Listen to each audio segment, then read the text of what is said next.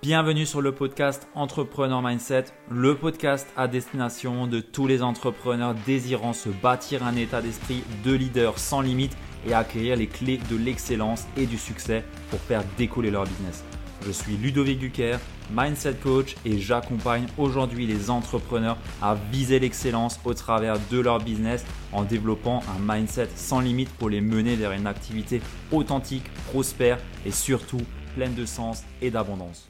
Bienvenue dans le podcast Entrepreneur Mindset. J'ai le plaisir d'avoir avec moi Mehmet Gül, entrepreneur, coach spécialisé en PNL et aussi l'hôte d'un super bon podcast que je te recommande qui s'appelle Croyance, que vraiment j'adore. Super bon invité, toujours des choses à apprendre. Donc voilà, on est entre deux podcasteurs et on va discuter un petit peu d'entrepreneuriat, de croyance, parce que tu vas voir que Mehmet, c'est un pro de la connasse et du connard intérieur, mais ça, on en reviendra dessus plus tard. Bienvenue Mehmet, comment ça va? Salut Ludo, merci pour l'invitation. Euh, euh, très bien, je vais très bien, merci. Euh, je suis heureux d'être là. Et puis oui, heureux de pouvoir reparler des sujets sensibles qui sont le connard et la connasse intérieure, qui est devenu un peu ma marque de fabrique. la première fois que j'ai entendu ça, je me suis dit de quoi il parle? Et après je me suis dit ouais c'est bon j'ai compris. J'ai compris. Il a bien mis le, mot qu'il faut sur sur cette petite voix en nous. Et ouais. c'est vrai c'est vrai que ça fait euh, la marque de fabrique, ça.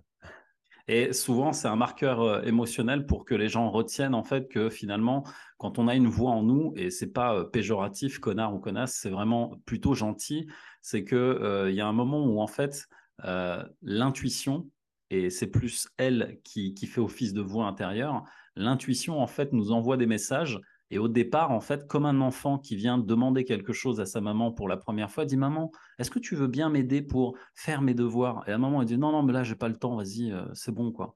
Et en fait, l'enfant, il dit Ah, mais maman, mais c'est important pour l'école. Ouais, mais non, mais là, j'ai pas le temps, il faut que j'ai un truc à faire. Mais maman Et là, en fait, cette voix crescendo, tu vois, elle monte, elle monte, elle monte. Et à un moment, elle monte tellement qu'elle commence à t'insulter, qu'elle commence à te dire Mais t'es une grosse merde. Et en fait, c'est l'accumulation euh, de la non-écoute de cette voix qui fait qu'elle se transforme entre guillemets en connard ou connasse intérieure. Mais l'intention positive qu'il y a derrière est toujours la même, c'est-à-dire que on a une intention, une intention positive de bien faire les choses, et en fait à chaque fois qu'on s'écoute pas, bah en fait c'est comme si euh, cette voix en fait bah, prenait plus de place dans notre tête, dans notre cœur euh, mmh. et dans ce qu'on pense au quotidien. Donc c'est un peu ça le concept. Voilà. Ça, ça, ça, illustre très bien et je pense que ça doit parler à beaucoup de personnes qui nous écoutent ici. Mehmet, pour les personnes qui ne te connaîtraient pas, est-ce que tu pourrais nous faire une petite présentation de qui tu es, de ce que tu fais aujourd'hui dans ce monde? Alors, merci euh, pour, pour ça aussi. Euh, du coup, je vais faire rapide parce que y a, je pourrais y passer des heures sinon. Pour faire simple, moi, j'ai euh, depuis que je suis petit, en fait, j'ai une, hypersensibilité que j'ai découvert là, il y a récemment, il y a que cinq ans, parce que j'ai commencé à m'intéresser à, à, faire des tests pour les HPE, surtout, parce qu'il y a, y a les HPI et les HPE. Alors, toutes ces appellations, moi, c'est des trucs qui, que, que j'aime pas trop parce que ça étiquette les gens, ça les met dans les cases et tout, mais finalement, c'est des repères, si tu veux, pour comprendre en fait pourquoi tu es comme ça euh, dans la vie. Et euh, moi, depuis que je suis petit, en fait, euh, quand j'étais en école primaire, quand j'ai commencé, si tu veux, à avoir des relations sociales avec mon environnement, je me suis rendu compte que j'étais pas comme tout le monde, en fait. Et, et j'avais cette hypersensibilité où j'arrivais à lire les émotions des autres avant qu'ils disent quoi que ce soit. Et en fait, j'avais déjà cette euh, acuité sensorielle pour lire les émotions des gens par le langage du corps. Mais je sais, si tu veux, c'est un peu le super pouvoir, mais que tu sais pas maîtriser au départ. Et j'ai grandi avec ça, mais surtout, euh, j'ai grandi avec la, culpabilité, enfin, la culpabilité ou le, super pouvoir de vouloir faire plaisir à tout le monde tout le temps.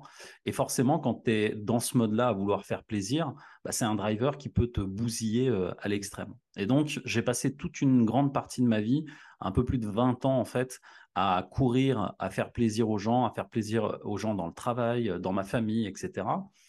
Et j'ai passé 20 ans en fait dans des métiers relationnels, dans le management, où pendant plus de 20 ans, j'ai appris les outils du coaching, du coaching d'équipe, de la gestion des conflits, de l'accompagnement du changement, de, tous les outils en fait de profil de personnalité, en passant par euh, l'énéagramme, la processcom euh, que j'utilise aujourd'hui depuis plus de 20 ans.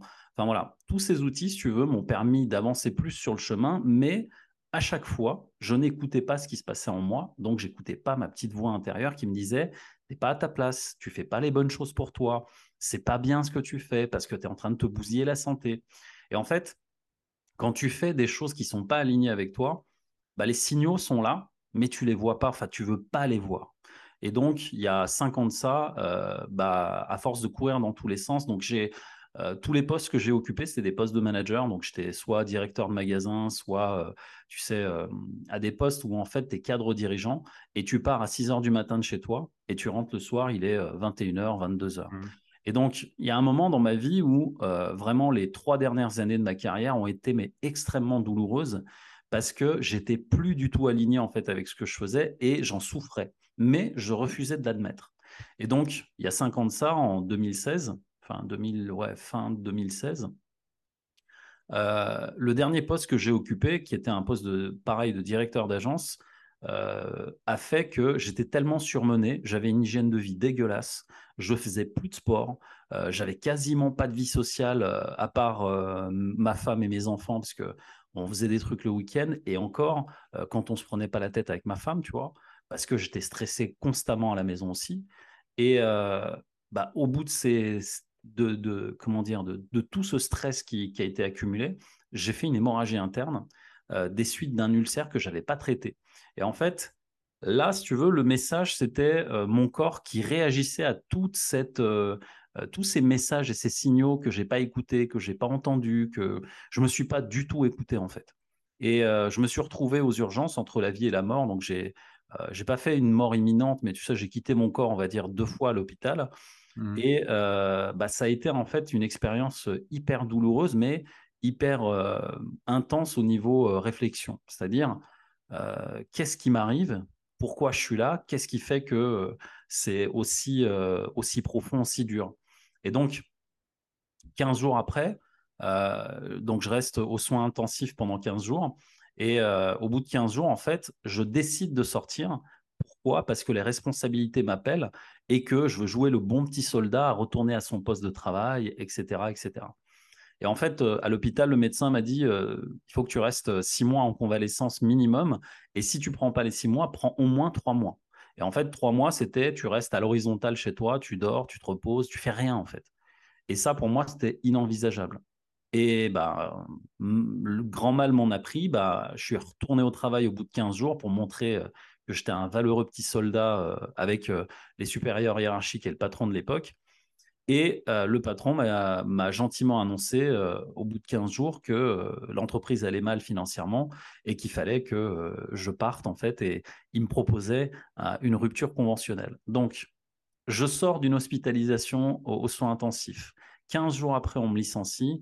Et là, le message, il est plutôt clair. Il est bah, maintenant, qu'est-ce que tu fais? Et c'est là où, si tu veux, les vraies questions commencent à arriver parce que c'est là où tu te rends compte que tu te racontes des histoires par rapport au salariat, par rapport à plein, plein de choses en fait qui se sont passées dans ma vie. Et je me rends compte que j'ai écouté tout le monde sauf moi.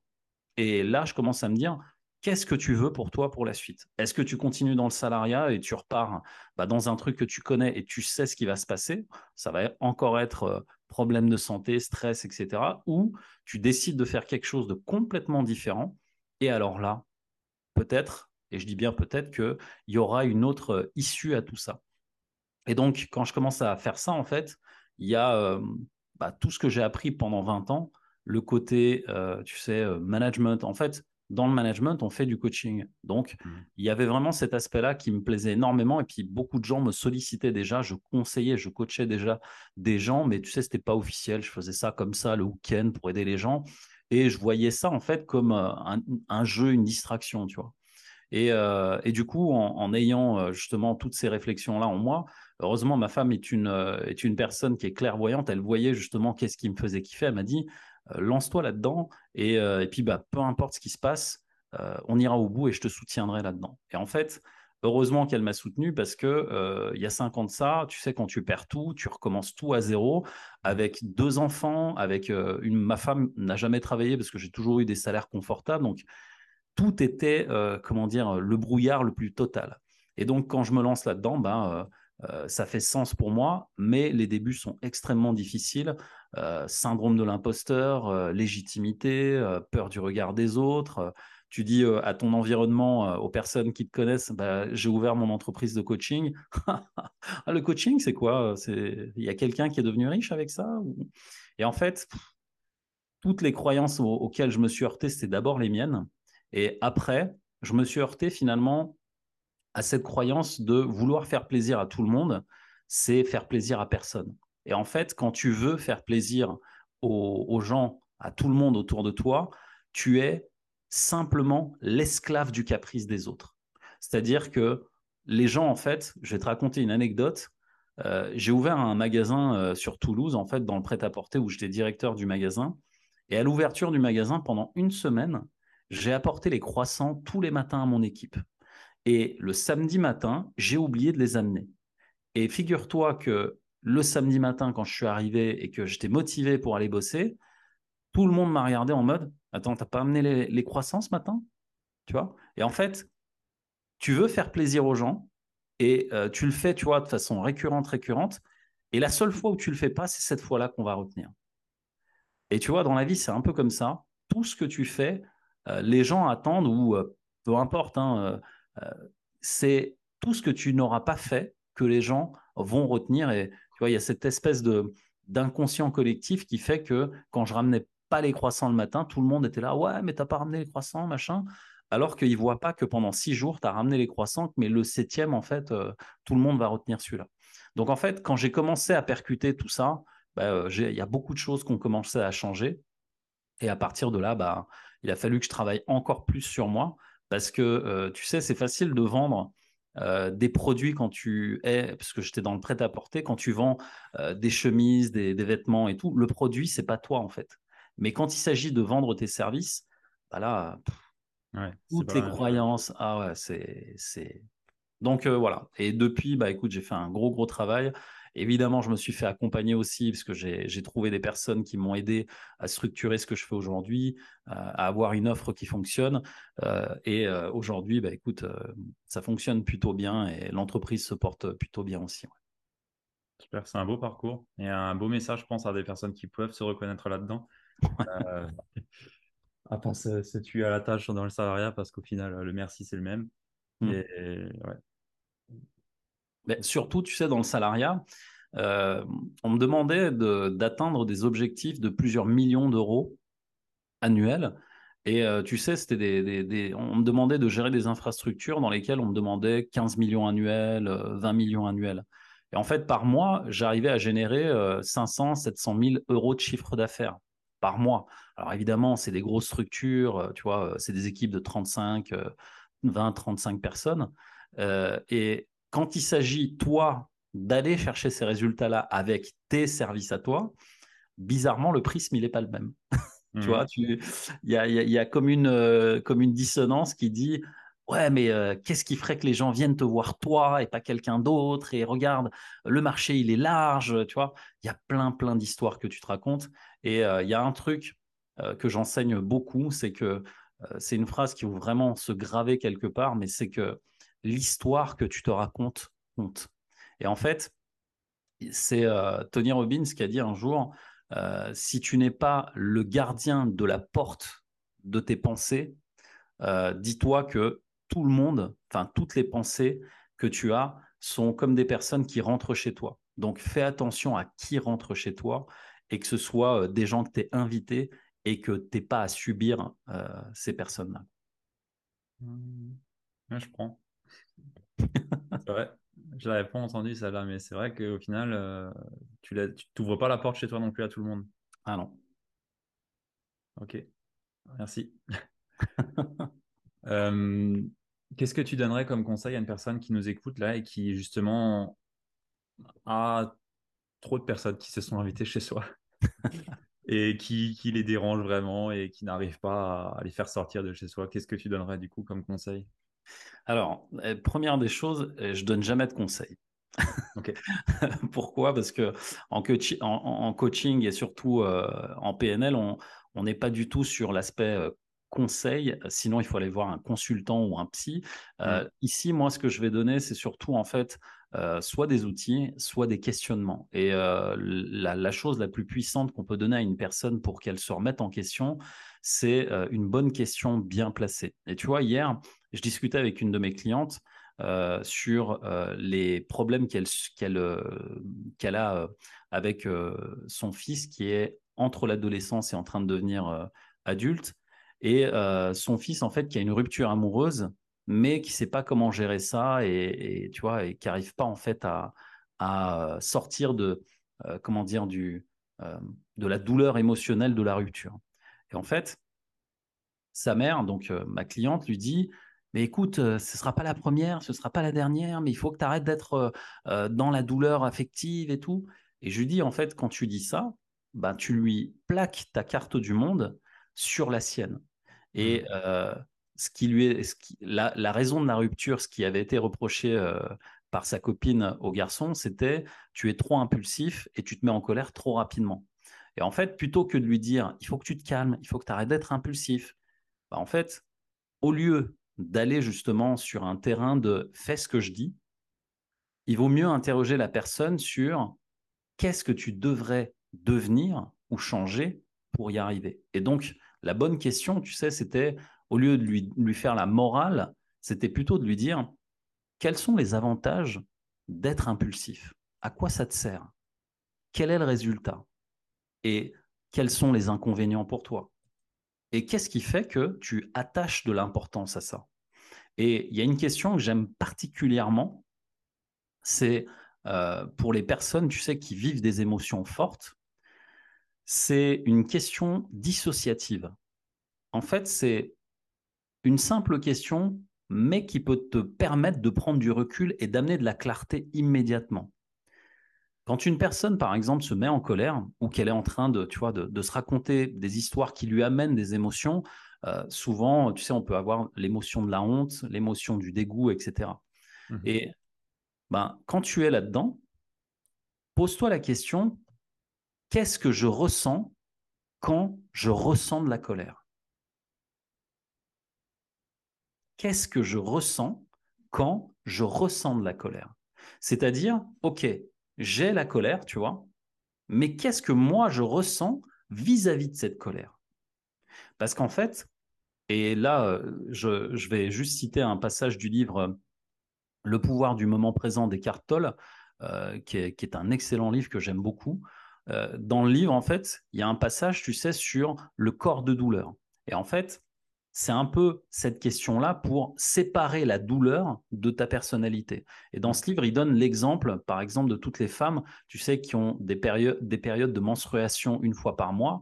Et en fait, il y a des femmes qui vivent ça très douloureusement. Pourquoi? Parce que dans leur corps, en fait, euh, il y a des douleurs à certains niveaux et ça leur fait vraiment mal pour certaines. Mais ce corps de douleur, en fait, cette douleur qu'elle porte pendant une semaine, ce n'est pas elle et en fait, c'est comme l'émotion qu'on porte à un certain moment, nous ne sommes pas l'émotion que nous vivons en fait. Et donc, si tu arrives à te dissocier de cette émotion et juste de regarder cette émotion en fait comme si c'était quelqu'un qui était là et qui t'apportait quelque chose, bah en fait, tu pourrais dire mais qu'est-ce que je ressens quand je ressens cette colère? Et en fait, tu regardes la colère comme ça, tu la prends en fait, tu sais comme une pierre précieuse, tu la tournes un peu dans tous les sens pour voir en fait quel est l'angle dans lequel tu, prends ça et à quoi ça te sert en fait. Et quand tu vois souvent en fait ce qu'on va chercher en PNL, c'est l'intention positive qu'il y a derrière. Et en fait, l'intention positive qu'il y a derrière, c'est que cette colère finalement, quand tu es en colère comme le jeune homme après une rupture, bah c'est plutôt sain d'être en colère. C'est-à-dire, il était en colère contre lui-même de ne pas avoir été gentil, de ne pas avoir fait, dit les bonnes choses. Ok, c'est sain de l'extérioriser. Mais ce qui n'est pas sain, c'est de rester dans le corps de douleur. Donc, de rester dans cette colère. Et en fait, pour pouvoir t'en extraire, bah, il vaut mieux voir ça comme un personnage et il vaut mieux justement se dissocier de cette colère en disant oui, j'ai de la colère, mais je la regarde un petit peu. Ouais, effectivement, il y a plusieurs aspects. Alors, premier aspect, j'ai été en colère, j'ai été impulsif et ça a blessé l'autre. Alors ça, je m'en veux, ok, je comprends. Euh, de l'autre côté, je vois que bah, la colère, en fait, elle est saine aussi pour moi pour marquer mon territoire parce que j'aime pas qu'on marche sur les pieds. Donc ça, ok aussi. Et en fait, tu vois, tu fais une petite analyse comme ça et tu vois tous les aspects de cette colère. Et une fois que tu as fait ça, et ça, c'est un dialogue interne, tu vois, il faut, comme je le dis souvent, il faut parler avec soi-même et avec cette colère. Eh ben, tu te rendras compte que toutes les émotions qui nous traversent, si tu te dissocies d'elles, tu les comprendras mieux, mais tu comprendras mieux aussi le contexte. C'est-à-dire, quand est-ce que ça apparaît? Et en fait, si tu comprends quand ça apparaît, bah, en fait, tout devient super facile. Tu sais que euh, une personne qui t'aime bien, alors souvent, papa et maman ou euh, euh, la personne qui partage ta vie sait très bien sur quel bouton appuyer pour te mettre en colère, par exemple, tu vois? et tu vas te dire, bah, en fait, quand elle appuie sur ce bouton-là, c'est genre, tu t'as pas rangé ta chambre. Paf, ça appuie sur le bouton, ah ouais, non, mais c'est bon, euh, tous les jours, tu vas me faire la morale. Euh. Et tu te dis, en fait, euh, ouais, il appuie sur le bouton. Et qu'est-ce qui fait que moi, tout de suite, tu vois, je suis dans la réaction? Et là, tu te dis, qu'est-ce que je ressens quand je ressens cette colère au moment où elle appuie? Et là, tu regardes, tu te dis, ah ouais, là, en fait, ce qui m'énerve, c'est la manière dont elle me le dit, le ton, tu vois? Et ça, ça me rappelle le prof là de français avec sa barbe qui, quand il parle, il est agressif et en fait, tu vois, tu décortiques un petit peu ce qui se passe et tu te rendras vite compte qu'il y a beaucoup de choses qui t'appartiennent pas et que, entre guillemets, tu subis simplement par, euh, je dirais, automatisation de euh, ce que tu as euh, ressenti parce que le, cerveau, en fait, si tu veux, il aime bien les automatismes parce que c'est facile, c'est plus facile de réagir, tu vois, et, et de, de faire des choses que tu connais plutôt que de faire des choses que tu ne connais pas. Donc, ne pas céder à la facilité et se poser la question de qu'est-ce que je ressens quand je ressens de la colère, de la joie, de voilà. Et je pense que ça c'est une question intéressante. Et à ça, bah, je rajouterai euh, trois autres questions qui font partie de ce qu'on appelle le filtre à particules. Et euh, le filtre à particules, c'est un outil que j'ai mis au point en fait euh, pour, pour mes clients. C'est trois questions assez simples et des questions euh, clarifiantes. La première question, c'est dans une situation à problème où tu sens que c'est pas, euh, tu vois, t'es pas aligné, etc. Bah, la première question à te poser, en fait, surtout quand tu es dans la légitimité, tu sais, euh, syndrome de l'imposteur, regard des autres, etc. La première des choses à faire, c'est de te demander qu'est-ce qui dépend de moi? En fait, quand tu regardes ce qui dépend de toi, bah, ce qui dépend de toi, en fait, c'est un business, euh, je sais pas, moi, tu es, dans le service, le consulting, le coaching, peu importe. Bah, en fait, qu'est-ce qui dépend de toi? Ce qui dépend de toi, en fait, c'est de mettre un maximum d'actions en place pour que les gens voient tes services, pour qu'ils voient ta valeur, la qualité, euh, tout ce que tu fais, etc. Et à partir de là, la deuxième question importante à te poser, c'est qu'est-ce qui ne dépend pas de moi? Ce qui ne dépend pas de toi, en fait, c'est ce que les gens vont penser de ce que tu es en train de faire. Et euh, quand on me pose, en fait, quand, on me demande là-dessus sur cette deuxième question, ouais, mais tu vois, c'est pas évident, etc. Euh, la critique, euh, ce que mes parents vont dire, mon conjoint va dire, bref, ok. Moi, ce que j'aime bien dire, c'est là, en fait, c'est la, la, méthode Jordan. Tu connais Michael Jordan, le meilleur basketteur de tous les temps. Hmm. Eh ben, la méthode Jordan, en fait, c'est simple.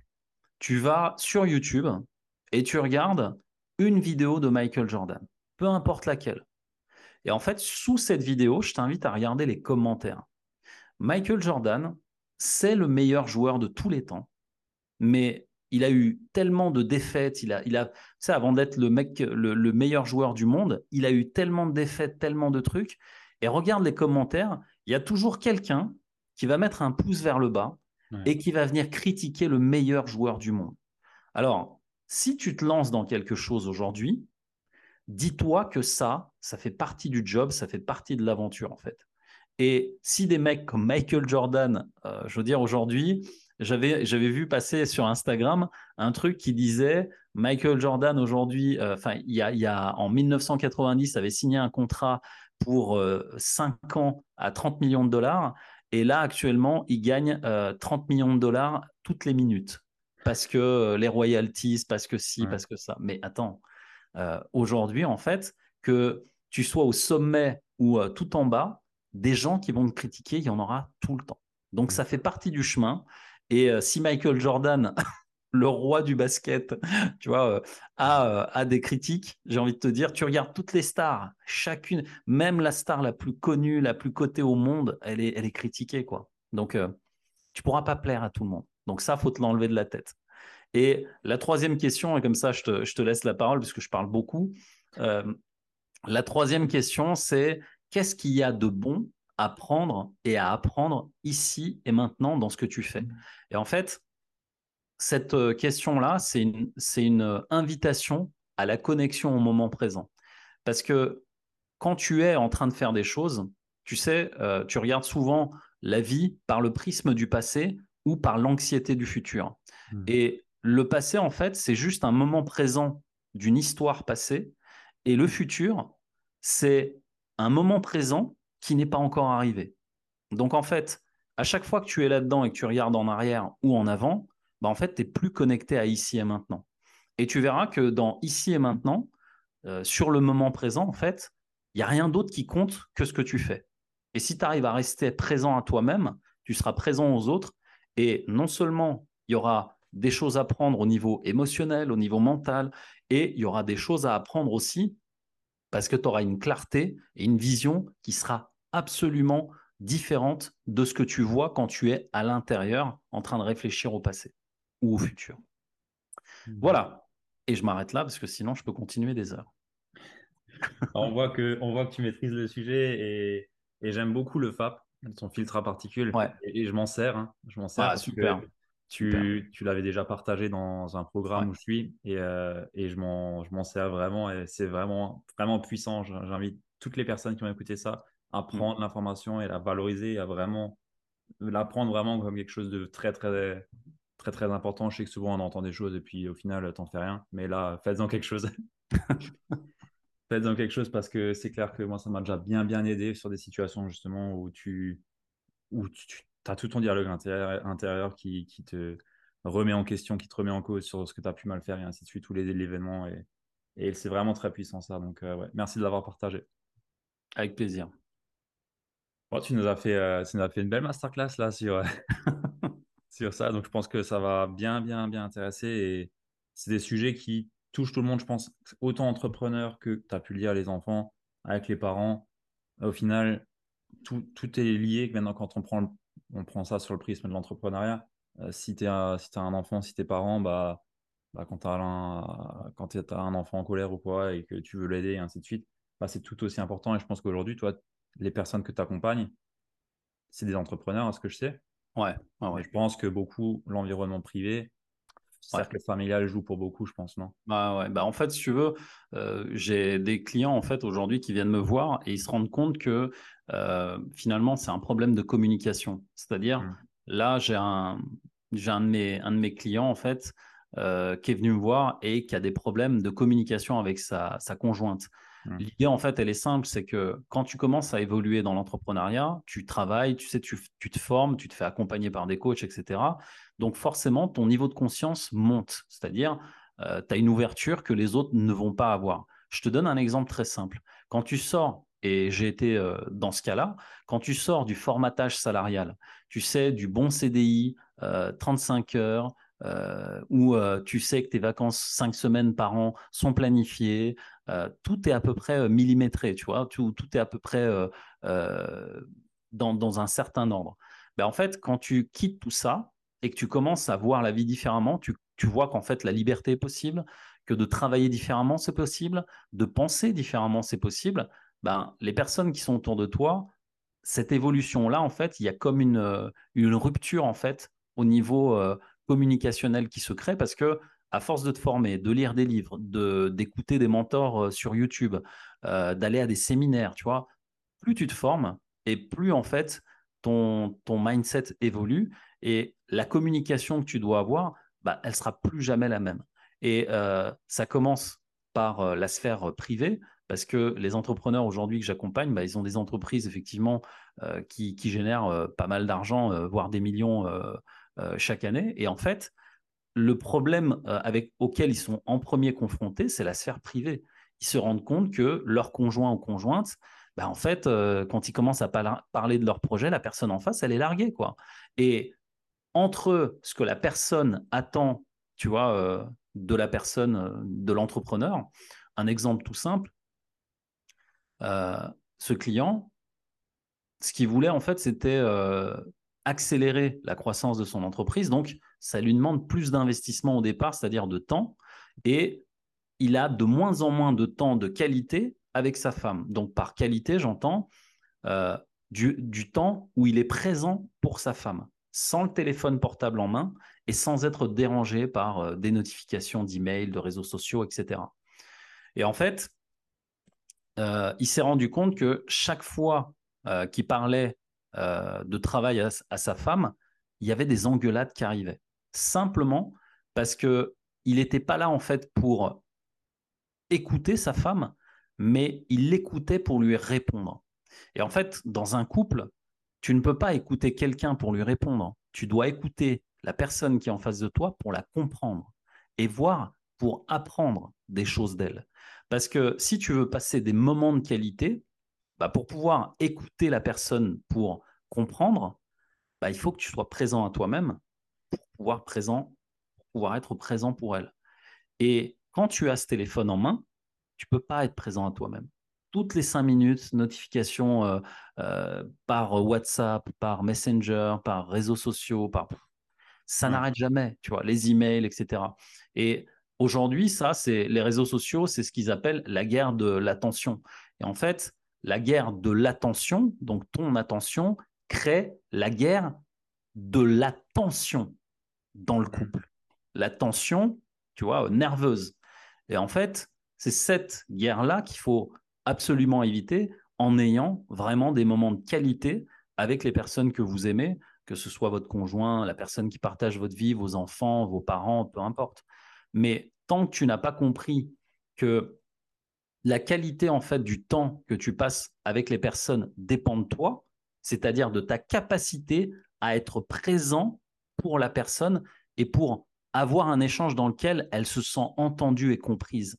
Parce que souvent, mécaniquement, que ce soit dans le couple ou ailleurs, on a, en fait ce réflexe d'écouter pour répondre. Donc en fait, tu me parles, ah ouais, j'ai pas rangé, euh, j'ai pas fait la, vaisselle hier soir. Et eh ben toi, euh, la dernière fois, tu l'as pas fait non plus. Et en fait, on est déjà en réaction de, donc on écoute pour répondre et on n'écoute pas pour comprendre peut-être la souffrance de l'autre ou le message que l'autre veut faire passer. Mmh. c'est vrai ça, me parle. Beaucoup d'entrepreneurs vivent ça. Ok, ouais, je vois. Et après, évidemment, tu vois, cet, aspect privé vient impacter le business parce que euh, quand ça va mal euh, ici au niveau du cœur, bah, forcément, ça va mal dans le business aussi. Oui, c'est sûr. Tout est lié. Ok. Euh, j'ai envie de te demander un petit peu les croyances fortes à qui te défaire de la masse et bah, qui t'ont amené bah, jusqu'ici. Euh, la, première qui est devenue mon slogan aujourd'hui, en fait, c'est tout commence par toi. Et tu sais, quand je me suis retrouvé après l'hôpital, dans la, période où j'étais largué de chez largué, plus d'avenir possible, plus de revenus, plus rien, enfin, c'était vraiment une période où je me suis dit, euh, putain, qu'est-ce, que tu vas faire en fait? Et euh, la première chose qui m'est venue, euh, c'est vraiment ce, mantra, en fait, c'était vraiment le, côté passage à l'action. Et je me suis dit, bah, en fait, si tu veux quelque chose, ça commence par toi. Donc, tu veux quoi? Tu veux devenir coach? Eh bien, bouge-toi. C'est quoi être coach? Bah, Être coach, c'est avoir tes diplômes. Les diplômes, en fait, si tu veux, les certifications, j'en avais plein depuis 20 ans parce que j'ai tout passé en entreprise. Mmh. Et, euh, et, ce qui me manquait, c'était vraiment cet aspect de trouver un outil qui me fasse kiffer. Et c'est la PNL que j'ai trouvé par le, le, biais du livre d'Anthony Robbins, euh, Pouvoir illimité. C'est vraiment ce livre-là qui a été game changer pour moi, qui m'a mis les deux pieds dans, dans la PNL. Et comme euh, Tony Robbins, lui, s'est formé avec les, les, créateurs John Grinder et Richard Bandler, qui sont les fondateurs, les pères fondateurs de, de la PNL, euh, le livre est vraiment euh, super bien euh, fait pour que tu comprennes comment ça fonctionne. Et là, en fait, ça m'a, mais vraiment, euh, ça m'a bouleversé parce que ça a changé beaucoup de choses pour moi et, j'ai vu tout de suite, en fait, l'impact que je pouvais avoir avec ça. Et je me suis dit, bah, qu'est-ce qu'il faut faire? Ben, Tu commences par toi, tu te formes. OK. Et j'ai commencé à chercher une formation. Je trouvais la meilleure école euh, en France euh, pour ça. je suis toujours d'ailleurs à cette école et là, cette année, je reprends les cours pour passer le, le maître praticien PNL. Et donc, j'ai commencé à me former, mais toujours avec ce mantra de me dire tout commence par toi. Tu veux un truc? Bouge-toi le cul. Tu n'as pas le choix.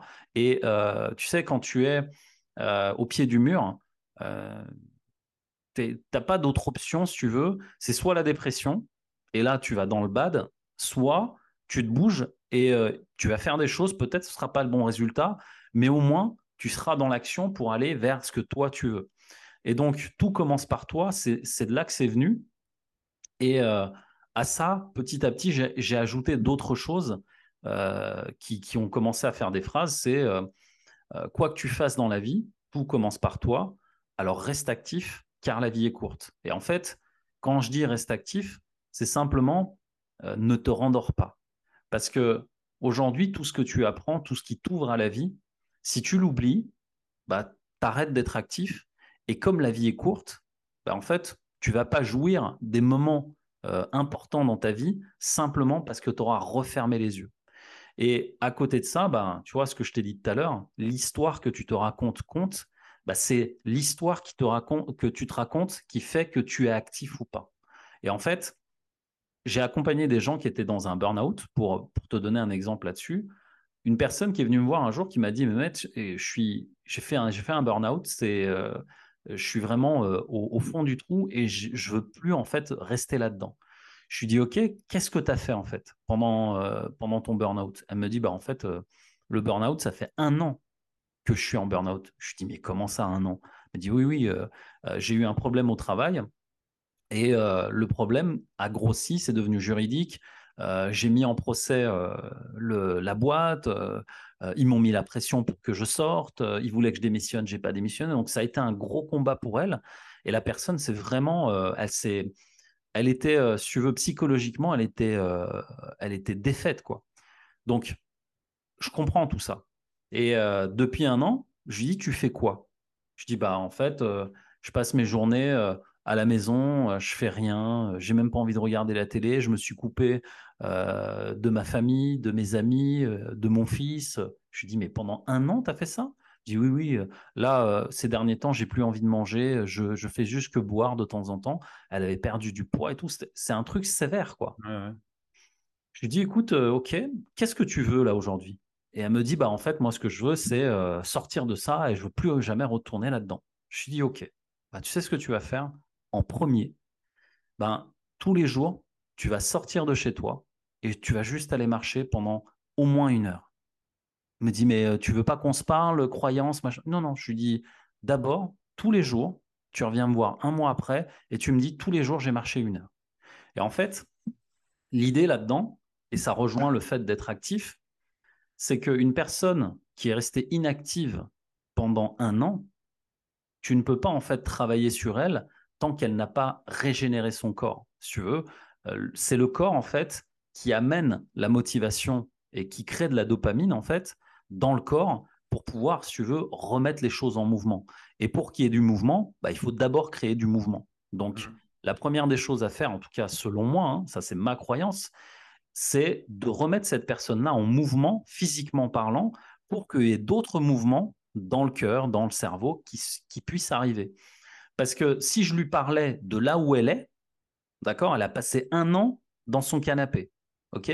Moi, je vais faire des, séances de Zoom avec elle, elle est à l'autre bout de la France, depuis son canapé. À ton avis, qu'est-ce qui va sortir? Ouais, c'est clair. Voilà. Et donc, première des choses, c'est déjà, tu vas sortir de ton canapé, tu vas sortir de chez toi, et tous les jours, tu vas aller marcher. Et un mois après, elle revient me voir, elle me dit, oh, je suis en train de revivre.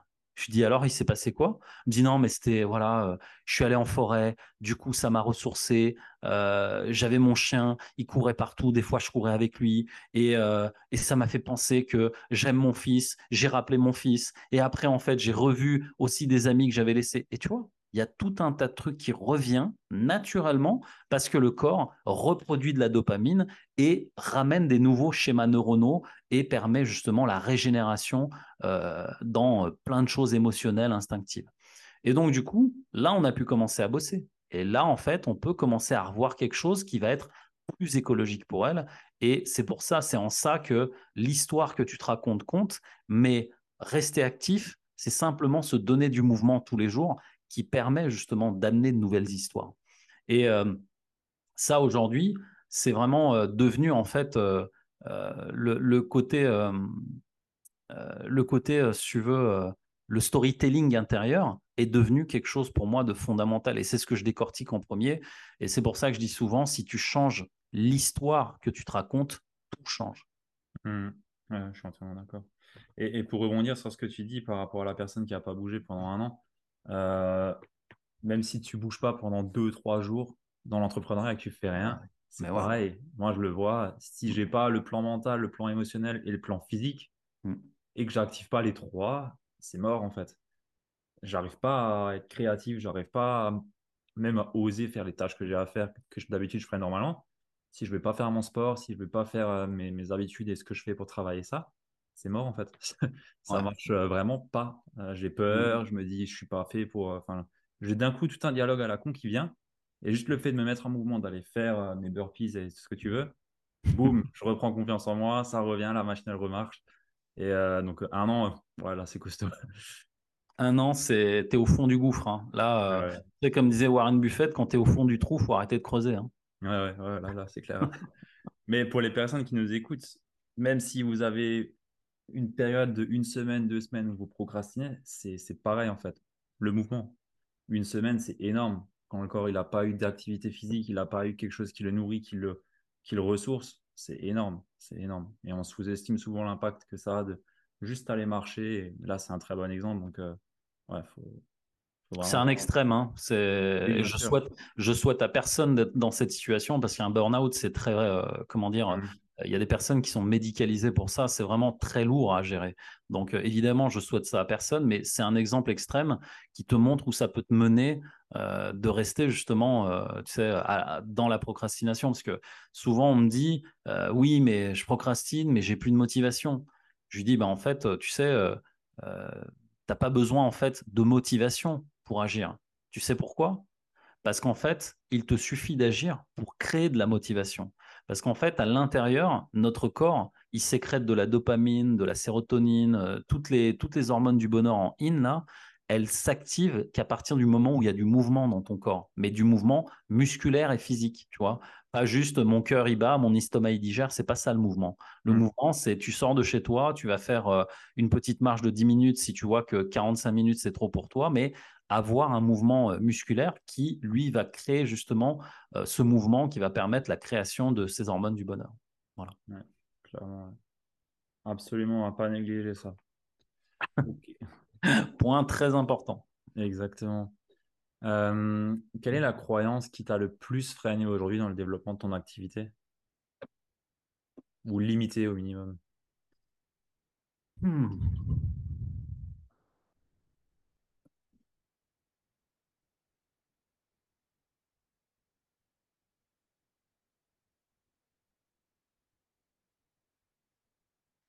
Je réfléchis à mes débuts, parce qu'à mes débuts, tu sais, euh, quand, quand, tu te lances, les deux premières années de mon business, j'ai fait zéro euro. Voilà. Mmh. J'étais euh, auto-entrepreneur, c'est micro-entrepreneur, je ne sais plus comment on dit aujourd'hui. En fait, euh, les deux premières années, concrètement, Walou, il s'est rien passé. Pourquoi? Parce que j'avais pas de stratégie, j'avais pas de. J'étais un peu le, comme il dit souvent mon pote Jérémy, le poulet sans tête. Tu vois, je faisais tout et n'importe quoi. Genre, tu sais, il y a du marketing, le shiny object. Ah putain, la dernière stratégie à la mode, c'est ça. Tac, je fais ça. Euh, un coup, je fais ça, ça marche pas. Un coup, je fais un autre truc, ça marche. Et en fait, euh, j'étais pas à l'écoute. C'est-à-dire, je ne m'écoutais pas comme je m'écoute aujourd'hui, en fait. Et, euh, et je crois que le, le fait d'être un poulet sans tête comme ça, ça m'a fait essayer beaucoup de choses pendant deux ans. Euh, et, la croyance, je pense, qui était derrière, et j'arrive pas à la formuler, mais je vais la dire comme ça vient, c'est tu n'y arriveras jamais.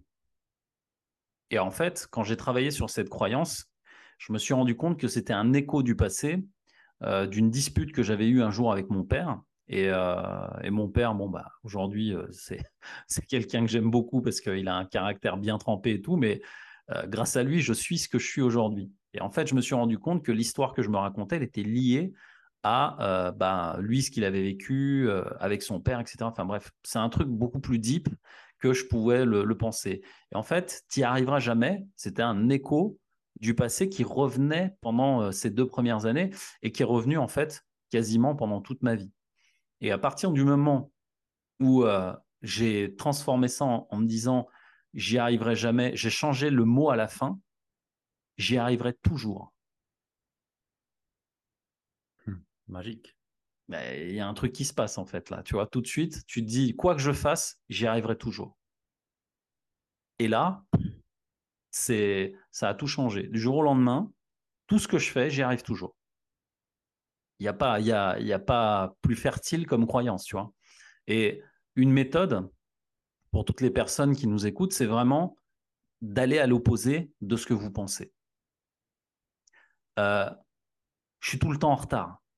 Ah ok. Eh ben, tu inverses ça et tu dis, bah, dorénavant, à chaque rendez-vous, j'aurai toujours 10 minutes d'avance.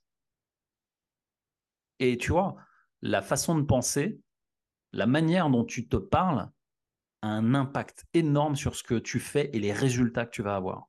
Et à partir du moment où j'ai changé ça, les deux années d'après, j'ai commencé à investir massivement. Alors, euh, je compte même plus là en cinq ans ce que j'ai dû investir sur moi, mais euh, facile, je pense, on, est, euh, on a dépassé les 150 000 euros. Et l'idée, en fait, si tu veux, c'est que à partir du moment où j'ai changé ça, j'ai investi massivement en moi parce que je croyais encore plus en moi et au fait que j'y arriverais. Et malgré toutes les, tu vois, les hauts et les bas que j'ai subis, ben, au bout de la deuxième année, ça a commencé à décoller parce que justement j'avais investi en moi, que je croyais de plus en plus en moi et euh, les personnes que j'ai rencontrées étaient des personnes sincères qui m'ont apporté des vraies stratégies. Euh, Jérémy, je le remercierai jamais assez pour ça aussi. Jérémy Coleman, big up, euh, frérot, si tu m'écoutes. Et tu vois, plein, plein de, comment dire, de rencontres, de, choses comme ça, simplement parce que j'ai changé l'histoire. Simplement parce que je suis allé à l'opposé de ce que je me racontais. Et en fait, aujourd'hui, ben, je me rends compte qu'à chaque fois qu'il y a un nouveau truc qui arrive, je me dis, tiens, ça, ça me fait flipper, ça. Ah, c'est cool, ça. Et en fait, tout ce qui me fait peur aujourd'hui, je le prends, j'en fais un objectif et je vais à l'opposé de ça. Et en fait, ça marche. Et euh, J'aime bien le faire aussi, tu sais, avec les. Quand j'ai commencé dans ce milieu-là, euh, j'ai commencé avec beaucoup de croyances euh, négatives sur certaines personnes. Des, tu sais, des coachs hyper célèbres avec lesquels, tu sais, en fait, il y a des gens, tu les vois, tu te dis, son énergie, il y a un truc qui passe pas, tu vois. Et en fait, j'ai pris aussi le parti d'aller à l'opposé de ça en me disant, mais qu'est-ce que tu détestes chez ce mec-là? Qu'est-ce qui te rebute, en fait? Et quand c'était le cas, bah, en fait, j'allais à l'opposé de ça en me disant, bah, regarde qu'est-ce, qui, qu'est-ce que tu n'aimes pas chez lui? Et euh, va regarder c'est quoi l'intention positive derrière. Et en fait, à chaque fois que tu vas à l'opposé de ça, tu te rends compte que tout ce que tu détestes, c'est parce qu'il y a un truc que lui, il fait que toi, tu n'as pas fait. Et à chaque fois, et à chaque fois, voilà, ou que tu n'assumes pas, et à chaque fois, ça s'est avéré vrai. Et en fait, quand je regarde euh, des personnes parfois que je déteste, tu vois, euh, que je détestais, parce qu'aujourd'hui, je déteste, il y a, euh, je crois qu'il n'y a, plus personne que je déteste parce que j'ai compris le système, si tu veux, mais il y a toujours, tu sais, cette, il y a des fois des gens, ça passe bien et d'autres, ça passe moins bien. Mais dès que ça passe moins bien, je me dis, tiens, là, ça passe moins bien, faut que j'y aille. Et en fait, je vais voir et je me rends compte que le problème, c'est toujours moi, en fait. C'est toujours l'histoire que je me raconte, c'est toujours, euh, tu vois, et, et souvent, ce que tu vois chez les autres, c'est quelque chose que tu n'as pas ou que tu n'as pas travaillé. Donc, forcément, euh, c'est un travail sur toi encore euh, plus profond. Donc, c'est pour ça que j'ai plus le temps, en plus de, tu de détester les gens ou de quoi que ce soit de, ce genre-là, parce que euh, il y a encore tellement à faire sur moi. Et je me dis, mais c'est bon, hein. arrête quoi. Chacun a son chemin, chacun a son histoire. Donc, travaille ton histoire déjà, et puis voilà. Mmh. Et encore une fois, si tu changes l'histoire, tout change. Et c'est comme ça qu'aujourd'hui, bah, euh, je me suis, euh, euh, comment dire, reprogrammé. et aujourd'hui, ça me permet justement d'accompagner des gens à le faire et à des niveaux très élevés. Mmh ouais. clairement, là-dessus, tu es, reconnu pour ça et, je confirme. Merci pour, pour le partage. J'ai des questions, mais tu es passé dessus déjà à mesure. Donc, on va pas forcément répéter. mais j'aimerais quand même que tu nous partages quels sont les plus gros blocages que tu vois aujourd'hui chez les entrepreneurs que tu accompagnes Qu'est-ce qui vient de façon la plus fréquente? Hmm.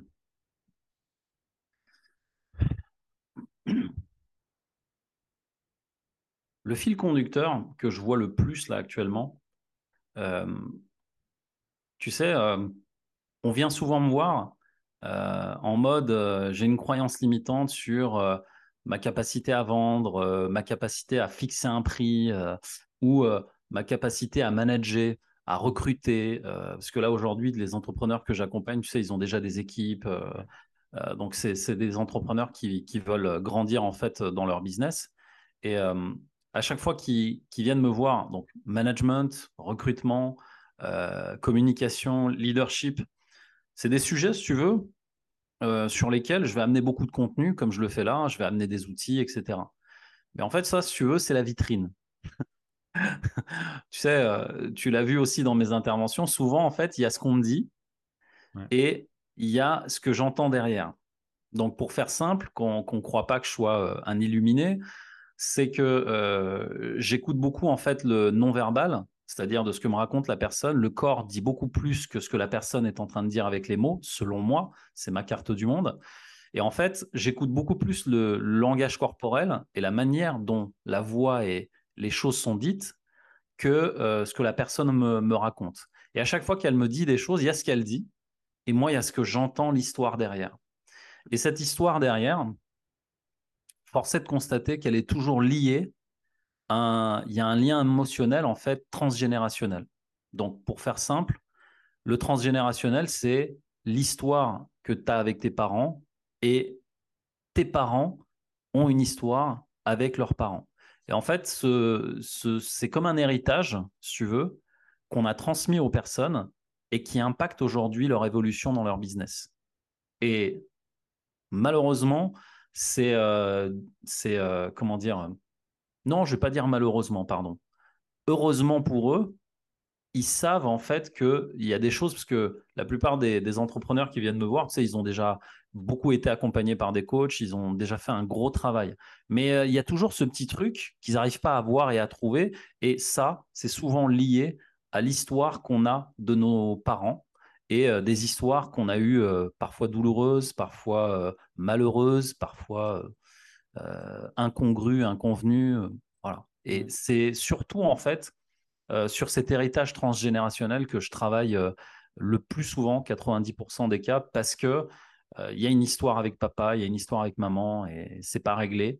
Et ça ressurgit bizarrement quand il y a des personnes dans ton équipe qui parlent comme papa ou comme maman, et tu dis putain, mais pourquoi il, ah, il m'énerve quand il parle, lui, il me dit ça. Et en fait, euh, tu te rends compte que tu es juste en réaction de la manière dont il parle et pas forcément de la personne parce que euh, il te rappelle quelqu'un et ce quelqu'un, c'est euh, quelqu'un qui t'a été proche. ça, ça me parle bien. J'ai des cas aussi où ben, je comprenais pas en fait un, un client pourquoi ça n'arrivait pas, ça marche pas. et à un moment donné, tu te dis bon, ben, on, va, on va creuser plus loin en fait. Et j'ai pas ton expérience hein, encore dans le coaching, mais voilà, je suis plus à mes débuts par rapport à toi. Toi, tu es, déjà expert dans le niveau. Ouais, non, mais il faut, il faut pas comparer euh, ton chapitre 2 peut-être au chapitre 8 que moi j'ai. Oui, j'ai un peu plus d'avance, mais tu es déjà euh, en train de, de, faire le chemin et tu es déjà bon dans ce que tu fais parce que euh, je te vois aussi évoluer sur tes réseaux. Donc, surtout, pas de vraiment beaucoup de respect par rapport à ça. Et c'est très, très beau ce que tu es en train de réaliser. Donc, moi, je respecte beaucoup ça parce qu'on est tous passés par là. Mmh. Mais, du coup, ça me parle beaucoup ce que tu dis là, la partie transgénérationnelle. Et, euh, et je commence à m'y intéresser aussi à justement tout ce qui se cache derrière et qu'est-ce qu'on hérite en fait de, ouais, tes grands-parents. Je crois pas que ça vient plus loin, mais souvent c'est les grands-parents parents de ce que j'ai pu en voir. Et, euh, c'est vrai que ça, ça impacte beaucoup. ça impacte beaucoup la vie des, gens et des choix qu'ils font et des, ouais, histoires qu'ils ont. Et l'histoire, tu sais, elle se fait par rapport justement aux, euh, blessures, parce tu sais, il y, a souvent les blessures euh, qu'on a gardées en fait de, ces histoires qu'on a eues avec nos parents qui ressurgissent en fait euh, aujourd'hui. Et c'est surtout ça que je vais, je vais aller regarder et reprogrammer, parce qu'on fait beaucoup de reprogrammation en PNL. Et mmh. l'idée, si tu veux, c'est OK, ton histoire, elle est là, elle est ce qu'elle est, c'est une histoire, tu pourras pas la changer, tu peux la reprogrammer. Et qu'est-ce que tu fais aujourd'hui, ici et maintenant de cette histoire? C'est ça qui est important en fait. Et du coup, euh, la plupart du temps, quand ils viennent me voir, et souvent, tu vois, les conflits qu'ils ont dans leur couple, c'est souvent aussi euh, dû à ça.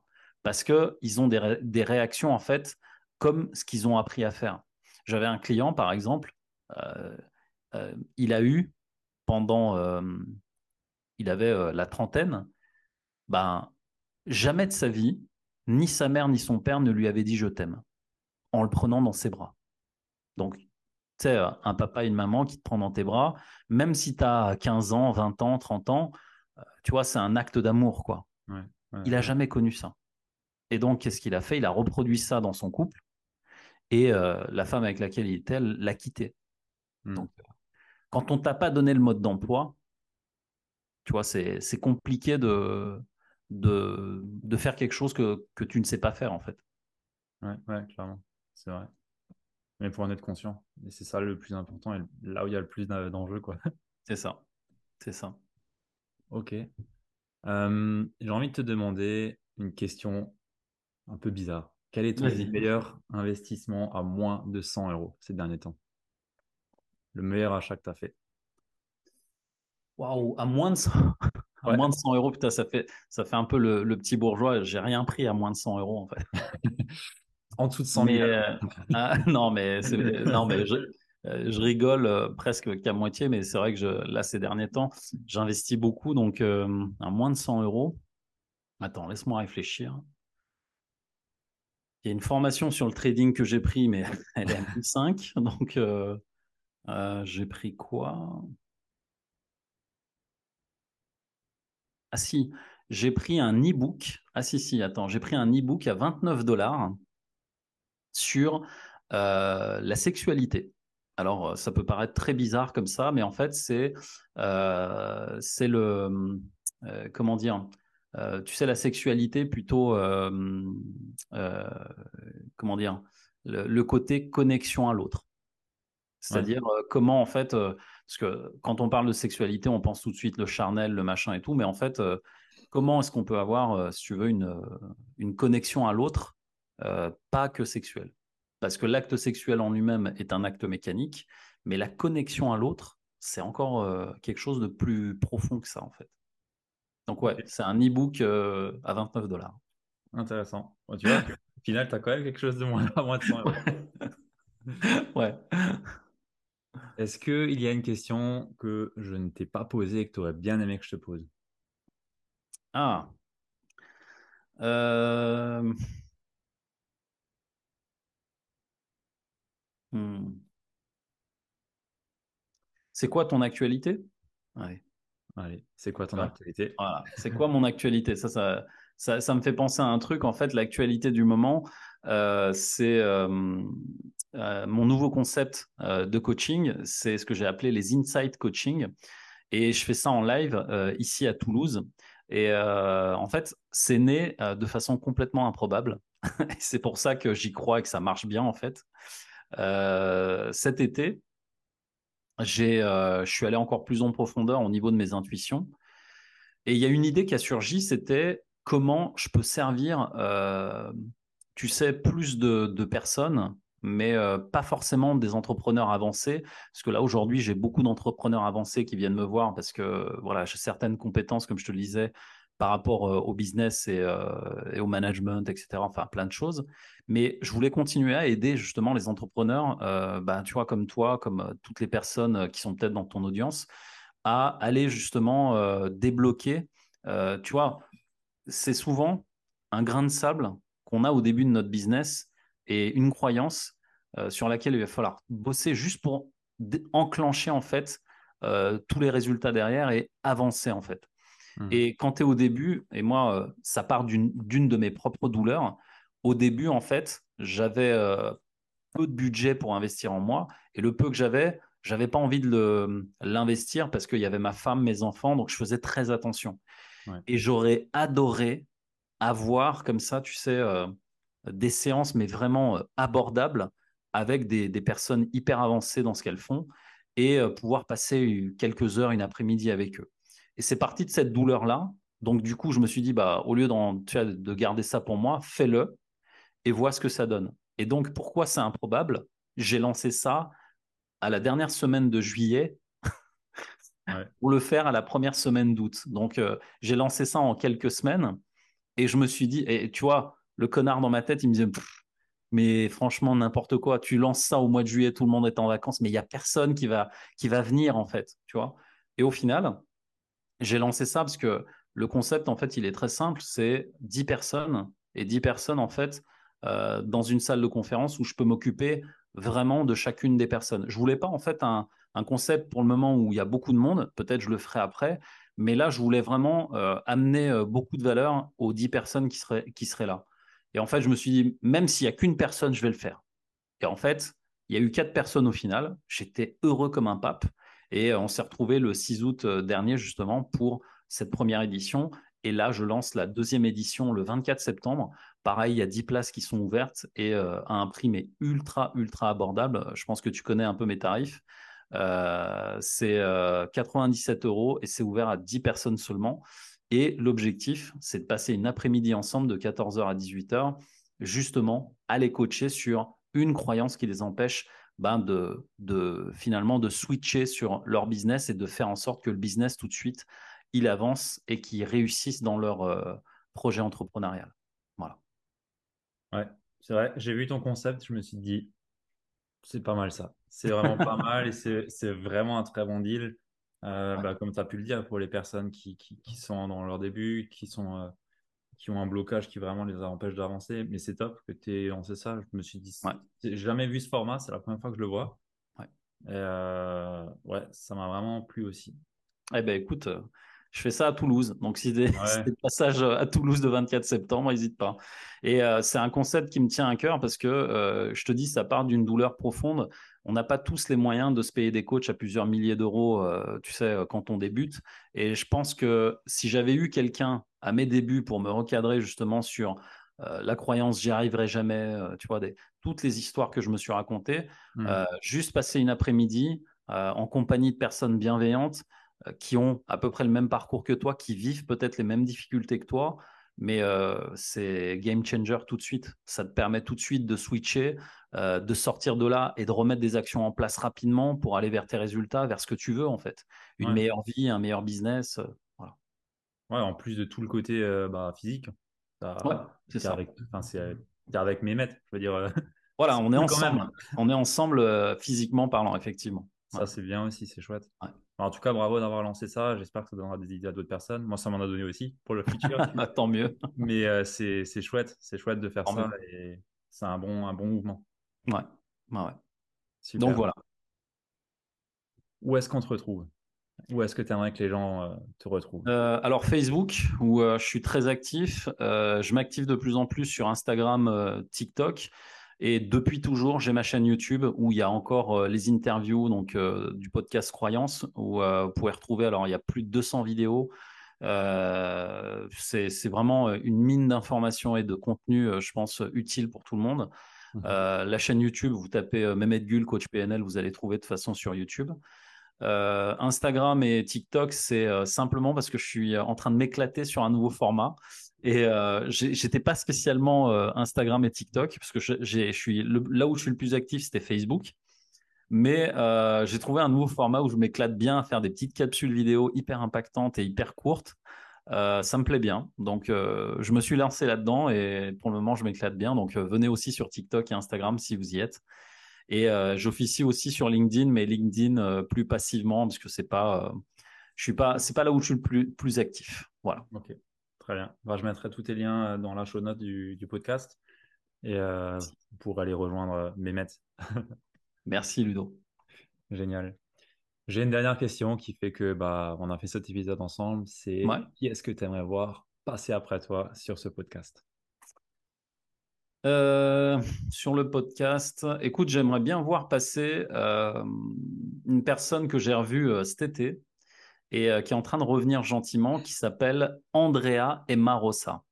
Donc Andrea, c'est une, amie de cœur depuis toujours. Et alors, elle s'est un peu éloignée des réseaux parce qu'elle a, elle a eu son bébé. D'accord, elle est, elle est maman, c'est une jeune maman. Et euh, elle revient en force là, euh, parce qu'elle a de nouvelles idées, des nouveaux programmes et tout. Et je pense que elle, est vraiment inspirante parce que euh, elle a une histoire de vraiment de dingue. Et je pense que elle aura beaucoup à vous apporter ici. Donc Andrea, si tu me vois, il faut vraiment que tu viennes dans le podcast de Ludo et viens nous raconter un peu ton histoire. Je lui enverrai exactement ce que tu viens de dire. et c'est ce qu'il faut faire. Parfait. Merci beaucoup. Ça m'a fait vraiment plaisir d'avoir cet échange. C'était vraiment très riche. Euh, je pense que les auditeurs euh, du podcast là, ils, en ont eu pour leur temps. On va dire ça comme ça. Bah, écoute, j'en suis ravi. J'en suis ravi. Toujours donner dix fois plus que les gens attendent. Ouais, ouais, je suis le partisan du même principe. Donc, euh, merci beaucoup. C'était vraiment un honneur de t'avoir ici. Et, Merci, l'honneur est pour moi. Merci Ludo de m'avoir invité, d'avoir pensé à moi. Avec plaisir. Et pour les auditeurs qui sont encore là, eh ben, partager l'épisode à une personne à qui ça peut être utile. C'est toujours comme ça qu'on fait euh, perdurer euh, les infos et qu'on impacte aussi les gens, je pense. Donc, euh, partagez-le à toutes les personnes à qui ça peut servir. Et sur ce, je vous dis à la prochaine fois. À plus. Ciao. Ciao.